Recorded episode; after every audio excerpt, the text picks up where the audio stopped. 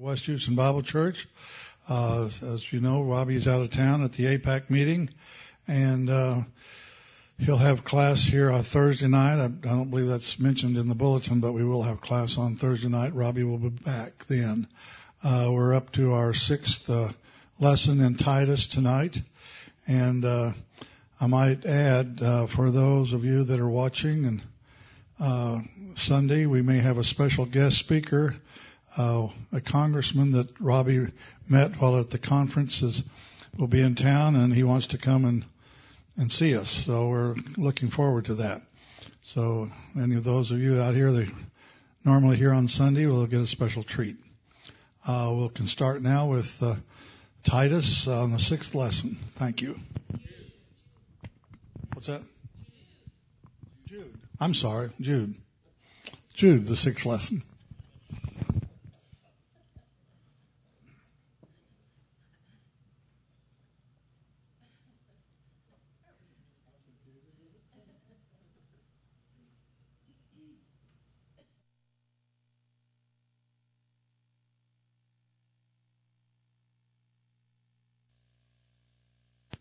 Trust in the Lord with all your heart and lean not on your own understanding. In all your ways acknowledge Him and He will direct your paths. They that wait upon the Lord shall renew their strength. They shall mount up with wings as eagles. They shall run and not grow weary. They shall walk and not faint. Fear thou not, for I am with thee. Be not dismayed, for I am thy God. I will strengthen thee, yea, I will help thee. Yea, I will uphold thee with the right hand of my righteousness. Be anxious for nothing, but in everything by prayer and supplication with thanksgiving, let your requests be made known unto God, and the peace of God, which surpasses all comprehension, shall defend your hearts and minds in Christ Jesus. Thou wilt keep him in perfect peace whose mind is stayed on thee, because he trusteth in thee. For the grass withers and the flower fades, but the word of our God shall stand forever. We'll begin with a few moments of silent prayer. Make sure everybody has the opportunity to uh, be in fellowship.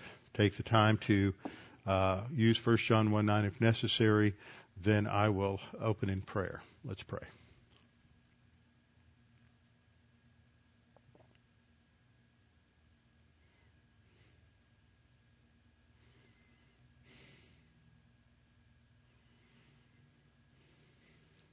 Father, we're thankful that we have the freedom in this nation to come together to study your word.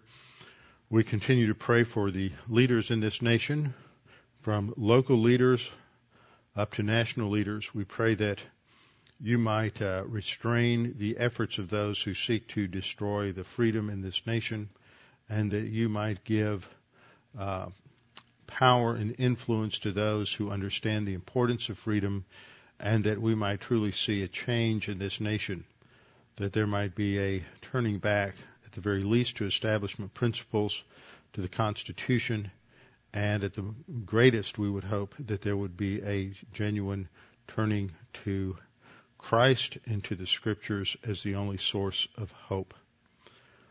Father, we pray for those who serve in the military, those who go in harm's way, we pray that you would watch over them. We pray for those in this congregation who are serving in the military, and we pray that you would uh, give them opportunities to faithfully uh, communicate your grace and your love and your and the gospel of Jesus Christ to those with whom they serve, and that you would protect them on uh, the battlefield and in training, and that they might uh, uh, serve their country with distinction and honor. And Father, we pray for us as we study your word that we might be uh, challenged to recognize that we have been called to the highest calling of all, that is to represent you as ambassadors for Jesus Christ and to uh, communicate the gospel of Jesus Christ and to represent you before and be a testimony for you before the angels and before the human race. And we pray that you would help us to understand what we study in Christ's name. Amen. Okay, we're continuing our study in Jude. We are still in the first verse of Jude, and I've corrected the slides from the last time indicating the first part of the salutation indicating the author, and the second part uh, indicating though the, the recipients. They are identified as those who are called, uh, sanctified. I'm going with the reading of the majority text in the Greek rather than the critical text, which reads beloved. I think there's better internal evidence supporting the reading sanctified by God the Father and preserved in Jesus Christ. That's the focus of of our topical study now is what does it mean to be preserved or kept by Jesus Christ, the perfect passive participle indicating completed action, uh, that this happened in the past and is preserved on into the future, focusing on present results of a past action. Uh, Jude comes back indi- to indicate this at the end of the epistle in his closing benediction now to him who is able to keep you from stumbling and to present you faultless before the presence of his glory with exceeding joy, indicating that all of the warnings, all of that which uh, Jude develops between verse 3 and verse 24 are, are related to uh, this fact that we are kept by God, so that whatever happens, whether we stumble or not, we do not lose our salvation. So we began to look at the doctrine of eternal security, recognizing that there are many Christians who challenge this doctrine. For example, the Russian Baptists. Uh, Russian Baptist denomination, in fact, most Russian Christian denominations outside of Russian Orthodoxy do not believe in eternal security. They believe there's something you can do to lose your salvation. I remember one time I was preaching at the that uh, Christmas church, uh, which is where Igor Smolyar uh, serves there in uh, Zhytomyr in Ukraine, and I was uh, I prayed. I, I knew this was a conflict or con- problem in the uh, in the um, uh, uh, congregation, and when I closed in prayer, I stated that simply that Christ, that God was able to keep us and preserve us from losing our salvation. And when I went to my seat, uh, I heard some lady mumble behind me. You know, there's another one of those people who believe you can't lose your salvation. I mean, she said that in English, obviously in a whisper, but loud enough for me to hear it. So that is a definite uh, problem and issue there. I defined eternal security as the work of God it's not our work, it is God's work toward the believer at the instant of faith alone, in Christ alone, which guarantees we're locked in at that instant so that we cannot lose that salvation. Uh, it guarantees that God's free gift of salvation is eternal and cannot be lost, terminated, abrogated, nullified, or reversed by any thought, act, or change of belief in the person saved. God is the one who saves us. He is the one who keeps us. I identified the problem in two areas in lordship salvation, eternal security versus perseverance. Eternal security means God keeps us saved. Perseverance means that uh, something completely different. The perseverance of the saints. It is the saints who persevere in keeping themselves saved in lordship uh, terminology. As I pointed out, there are other Calvinists who believe that perseverance is really the perseverance of Christ, and that would be close to what we believe in terms of eternal security. And in the Arminian position, um, there's no eternal security, which means you can't ever know that you're saved. I broke things down in terms of the persons of the Trinity. Third point related to the purpose of God, Romans 8, 29 and 30. Fourth point was related to the power of God, the uh, failure of people to understand the extent and the to- total corruption that and the total guilt of every human being because of sin. James 2:10, one who is guilty and stumbling in one minor point in the law, James says is guilty of all. Uh, James 1:24 says that it is God who's able to keep us from stumbling and to make us stand in the presence of His glory. Uh, John 10:29. Uh, it is the Father who uh, is greater than all, and no one is able to snatch them, that is, believers, out of the Father's hand. Also 1 Peter 1, 4 and 5, we're protected by the power of God. 2 Timothy 1:12, he is able to guard phulasso, same word used in Jude verse 24. He's able to guard or protect or keep what we have entrusted to him, that is our eternal life. Then we look at the love of God.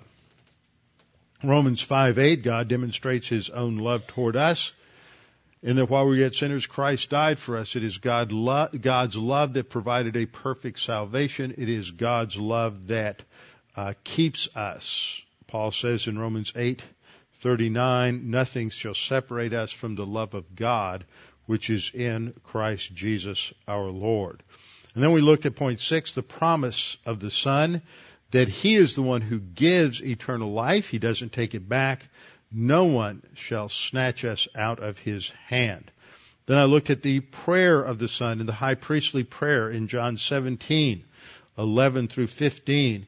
And again, I pointed out that in these verses you have this phrase, keep them. He prays to the Father in the middle of verse 11. Holy Father, keep them in thy name. That, and in verse 12, while I was with them, Jesus prayed, I was keeping them in thy name. That's all of these uses of keep are translations of the Greek word tereo, which is the word we have there in Jude 1, being kept by the Son. Uh, verse uh, uh, 15, Jesus prayed, I do not ask thee to take them out of the world, but to keep them, guard them from the evil one. We cannot lose our salvation.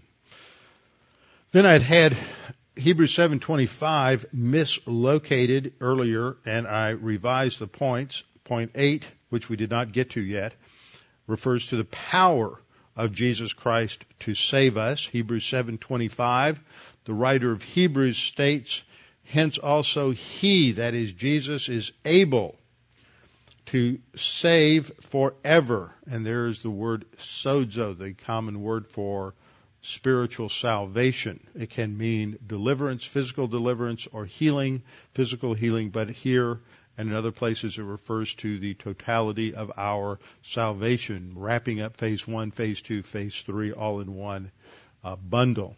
So hence also he is able to save forever those who draw near to God through him. That is the only way to draw near to God is through Jesus Christ and he is able to save us forever because he always lives to make intercession for us as seen in his high priestly prayer of John 17. Now the ninth point is to understand this, this dynamic of the body of Christ. It's more than a metaphor that we are a body. It refers to the total, total membership of every believer in Jesus Christ who has lived since the day of Pentecost to the rapture of the church. Every believer is incorporated into this organic unity identified as the body of Christ. And Christ is the head of the body, and that Greek word translated head has to do with authority, uh, and it has to do with control and his oversight over all the members of the body. And as his role as the authority and head of the body, uh, he is not going to uh, sever a member once they are joined to the body. He is not going to cut off a hand or cut off a leg uh, once joined to the body.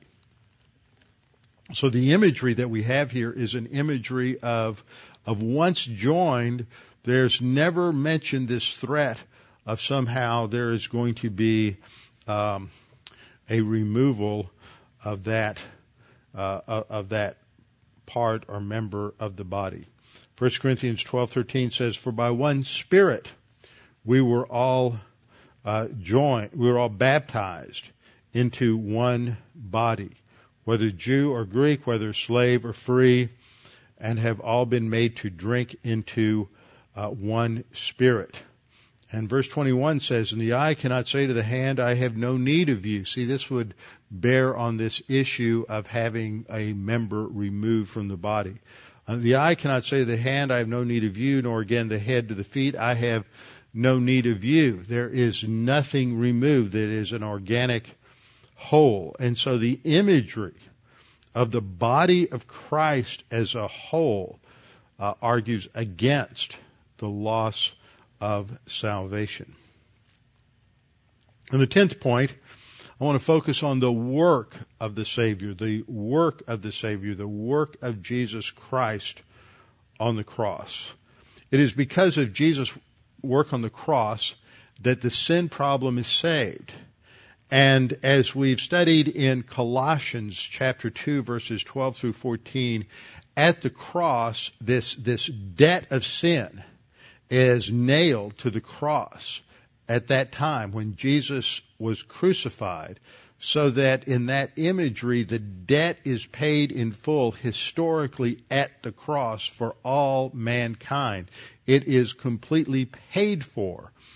This means that there is no one, no angel, no human who can bring a charge or bring a condemnation against those who are saved. Because that list of charges, that list of indebtedness to the justice of God is complete because it is the omniscience of God that made the list.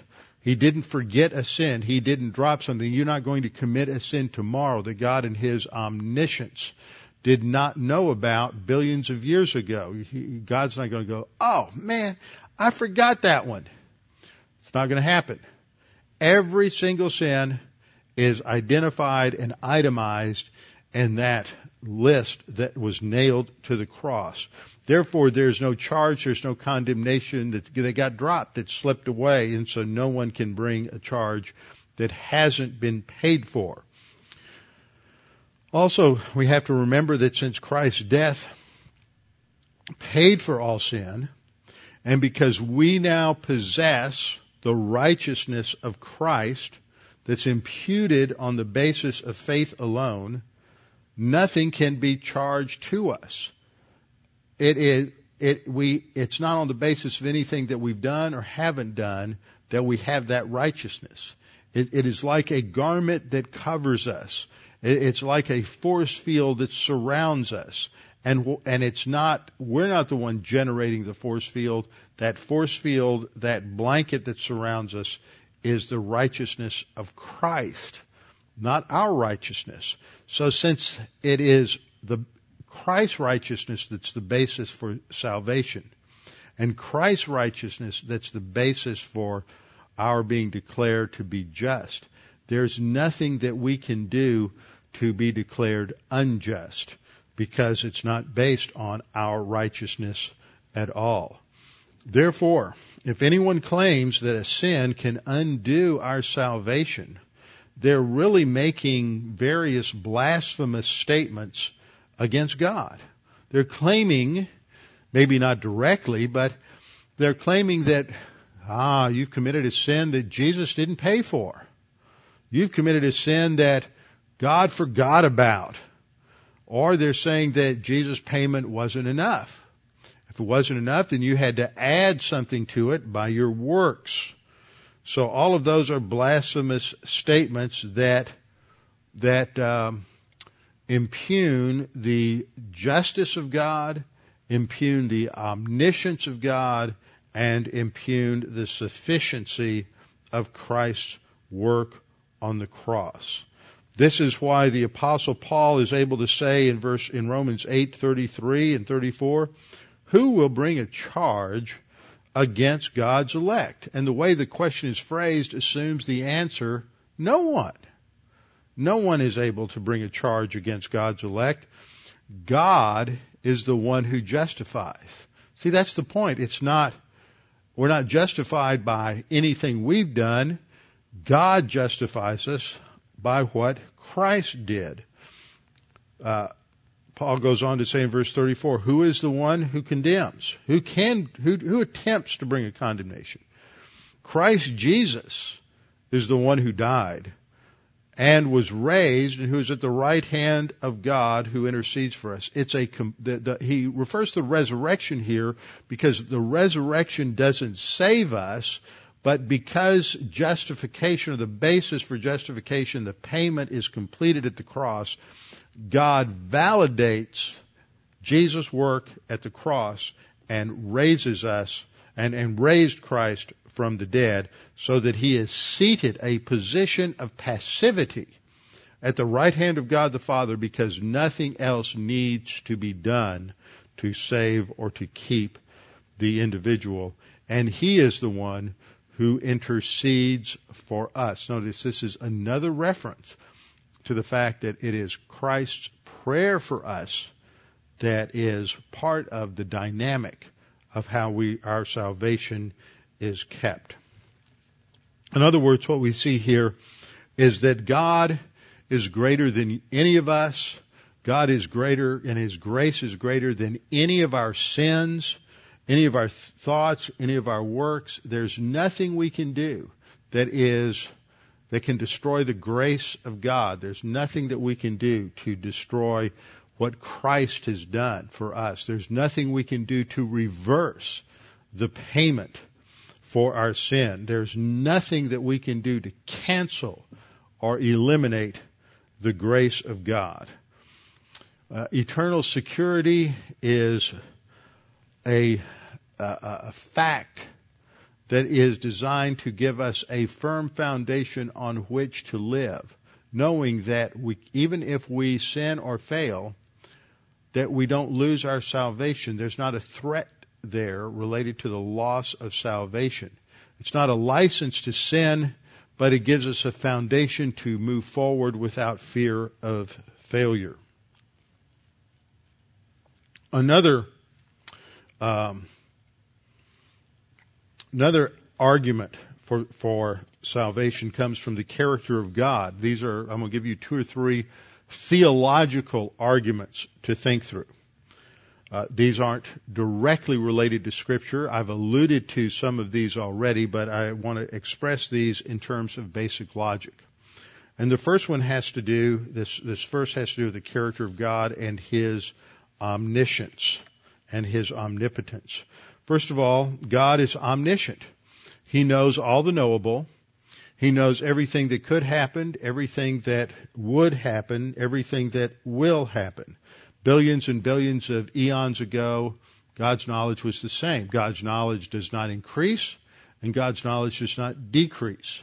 God has always, forever and ever known all that there is to know, and He has known it immediately. So there is nothing that He has forgotten. He knew every human being that would exist. He knew every human what every human being would do. He knew what they might do. Jesus said if uh, Sodom and Gomorrah had seen what the miracles that had been performed by him, then they would have repented. This indicates that he knows what could have happened under different conditions. God is omniscient. He knows everything. So that means that He knows every thought we've ever had, every thought we will ever have, everything we've ever said or would say, could say. He knew everything we would ever do. He knows our motives. He knows our desires. He knows our wishes. We cannot surprise God. We can't shock God. We can't do anything that uh, indicates that that somehow God missed something. So even though we commit some sin that shocks us, some sin that surprises us, it doesn't shock or surprise God, and God says, "Well, that's right. I, that got, was paid for by Christ on the cross. That was on the list of the of the debt that was nailed to the cross." When we combine God's omniscience with His omnipotence, which means God is all powerful, He is able to accomplish what He sets out to accomplish we know that He is able then to do everything necessary to bring us to salvation. That there is nothing that we can do greater than His omnipotence. There's nothing we can do that's outside of His omniscience. There's nothing that we can do that is so great that He will not cover it by grace. So to say or to think that we can do something that jeopardizes our salvation is just the height of human arrogance and blasphemy towards the character of God.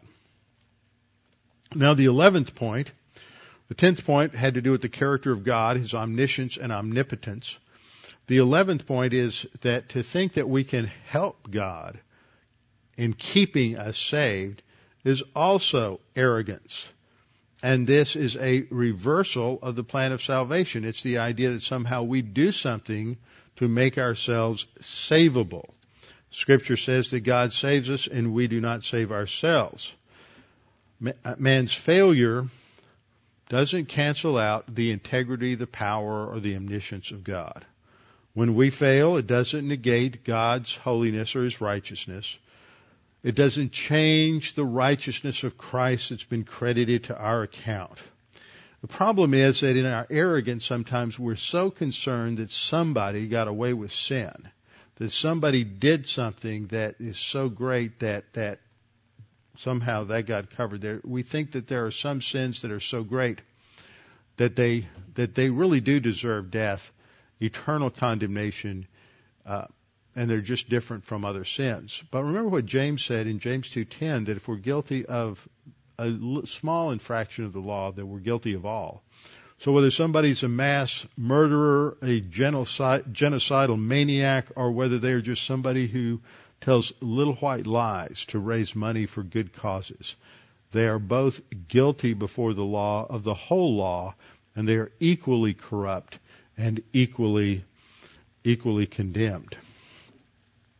So we can't think in any way that somehow we help either help God in saving us or keeping us saved.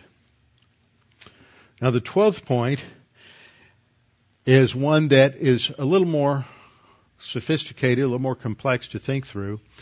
And it really has to do with an understanding of what transpired in our salvation understanding the dynamics and complexities of what happens when God saves us.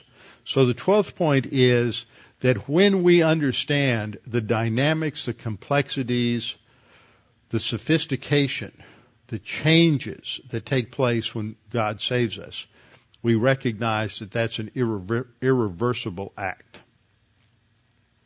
First of all, we have imputation the imputation of righteousness, that when we trust in Christ, God credits to us the righteousness of Christ. To lose salvation would mean God would have to say that we've committed some act so great that it negated our faith and that Christ's righteousness has to be removed. Now, let's just think about that a minute because the classic example in scripture of the imputation of faith is Abraham. And Abraham received impu- the imputation of faith and the declaration of righteousness before he was ever called by God in Genesis 12:1 when he was still back in Ur of the Chaldees. So we're told in Genesis 15:6, which is really a passage we've studied before that that is sort of a summary reminder uh, it's not saying that because Abraham believed the promise of God outlined in, in 15, 1 through 5 that he was declared righteous, but uh, the, the verb tense shift there indicates that now remember Abraham had already believed God and it was imputed to him as righteousness. We're being reminded that Abraham is a believer and has already been declared righteous. So we think of Abraham's sins. And Abraham committed many different sins in terms of disobeying God, uh, in terms of his uh, failure to trust in God's promise, but he never loses his salvation. There's never the threat of his loss of, of, of the imputation of righteousness. So that because we are not saved by anything that we've done, we're saved because we have this righteousness of Christ. In order to, uh, in order to change that, we would have to, uh, in order to change that, we would have to, uh, we would have to lose that imputation. That would have to be removed from us. Then justification, which is of course related to imputation because we're, we receive the imputation of Christ's righteousness. God declares us just. So that would have to be reversed. We would have to have God declare us to be unjust and remove that imputation of righteousness. And since that perfect righteousness is never removed, God does not reverse his declaration. There is no appeal trial to the Supreme Court of Heaven that now this person is no longer justified and has to be declared unjust. Justification is eternal because it is based on God's integrity, His righteousness, and it is His righteousness that is given to us.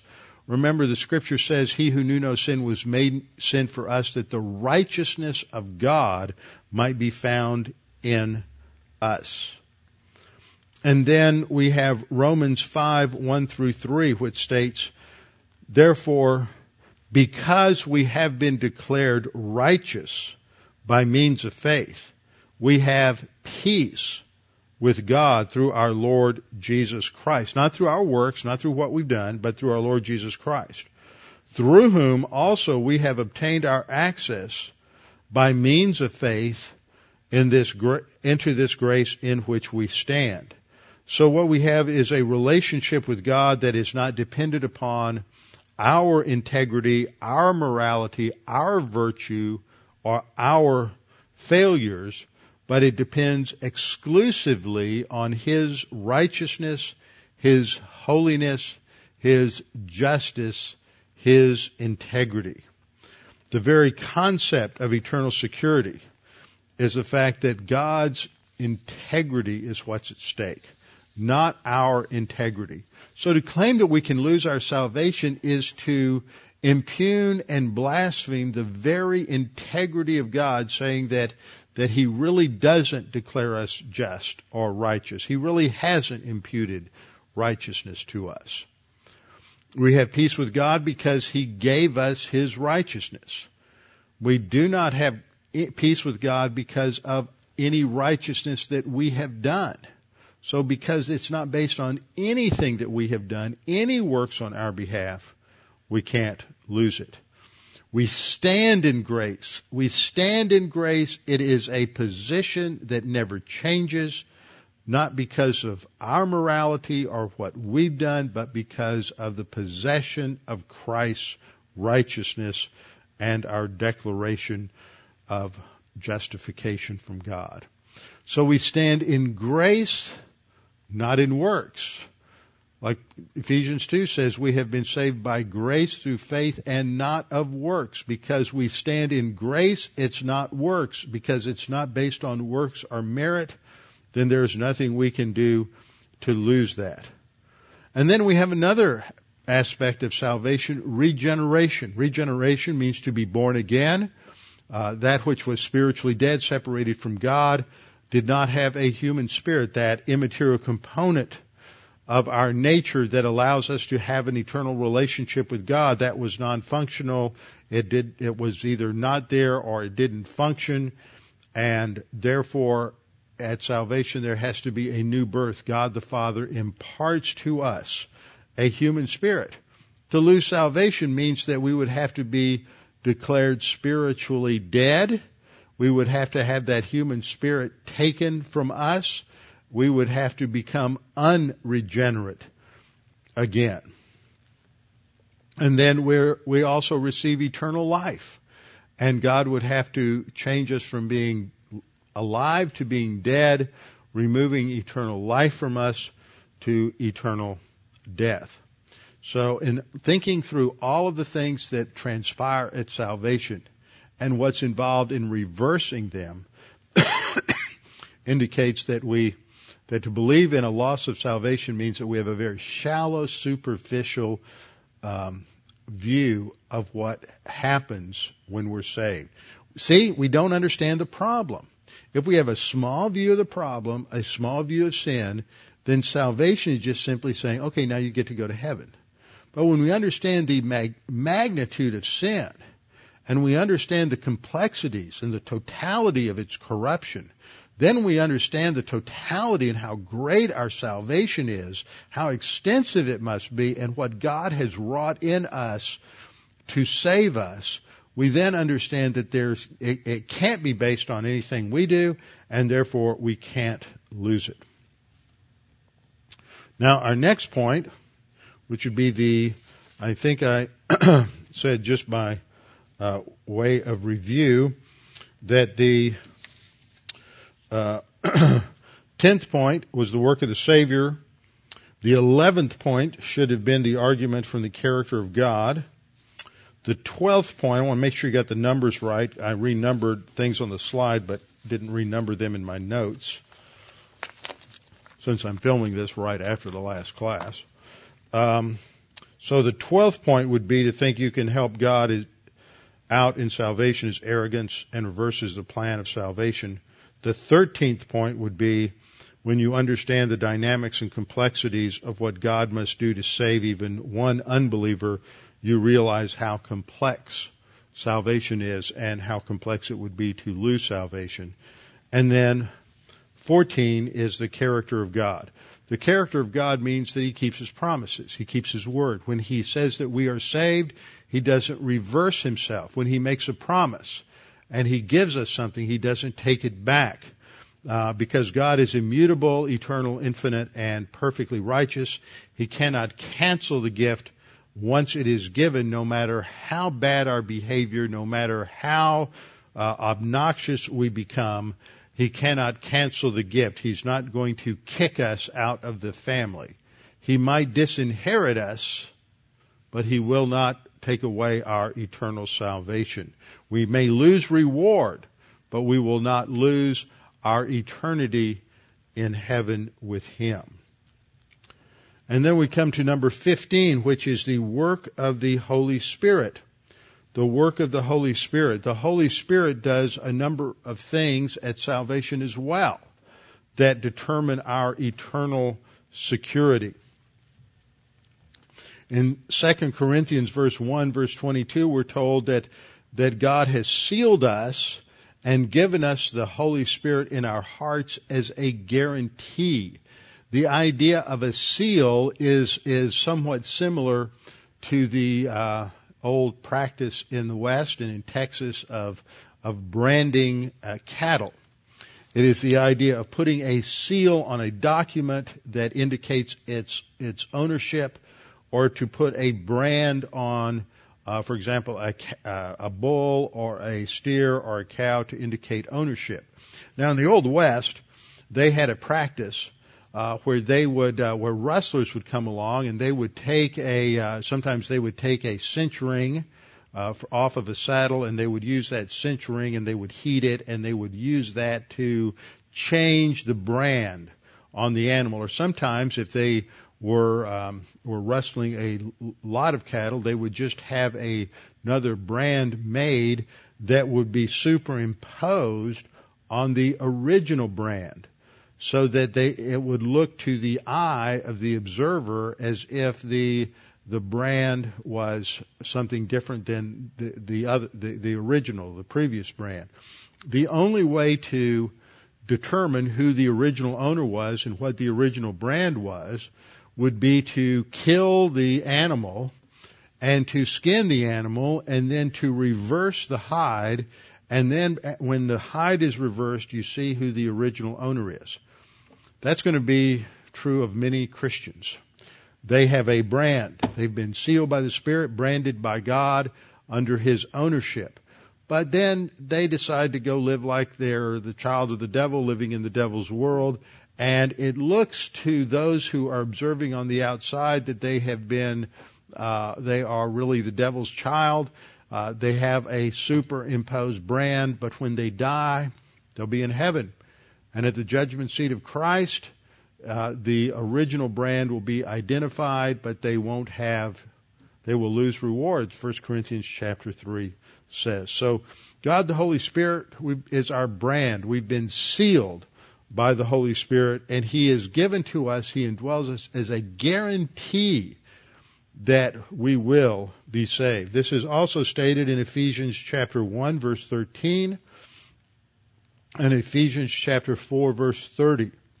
In Ephesians 1:13 we read, "In him you also trusted, after you heard the word of truth, the gospel of your salvation, in whom also having believed you were sealed with the Holy Spirit of promise.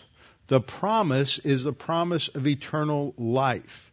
So we're sealed with that as a guarantee that we will receive eternal life, and when we die physically, we will be in heaven.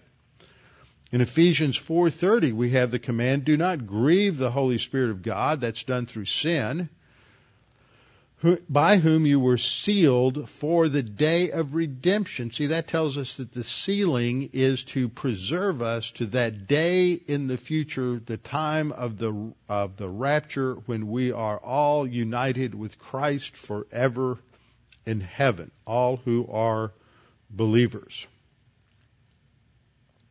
Another passage that is important to look at is 2 Timothy chapter 2 verse 19.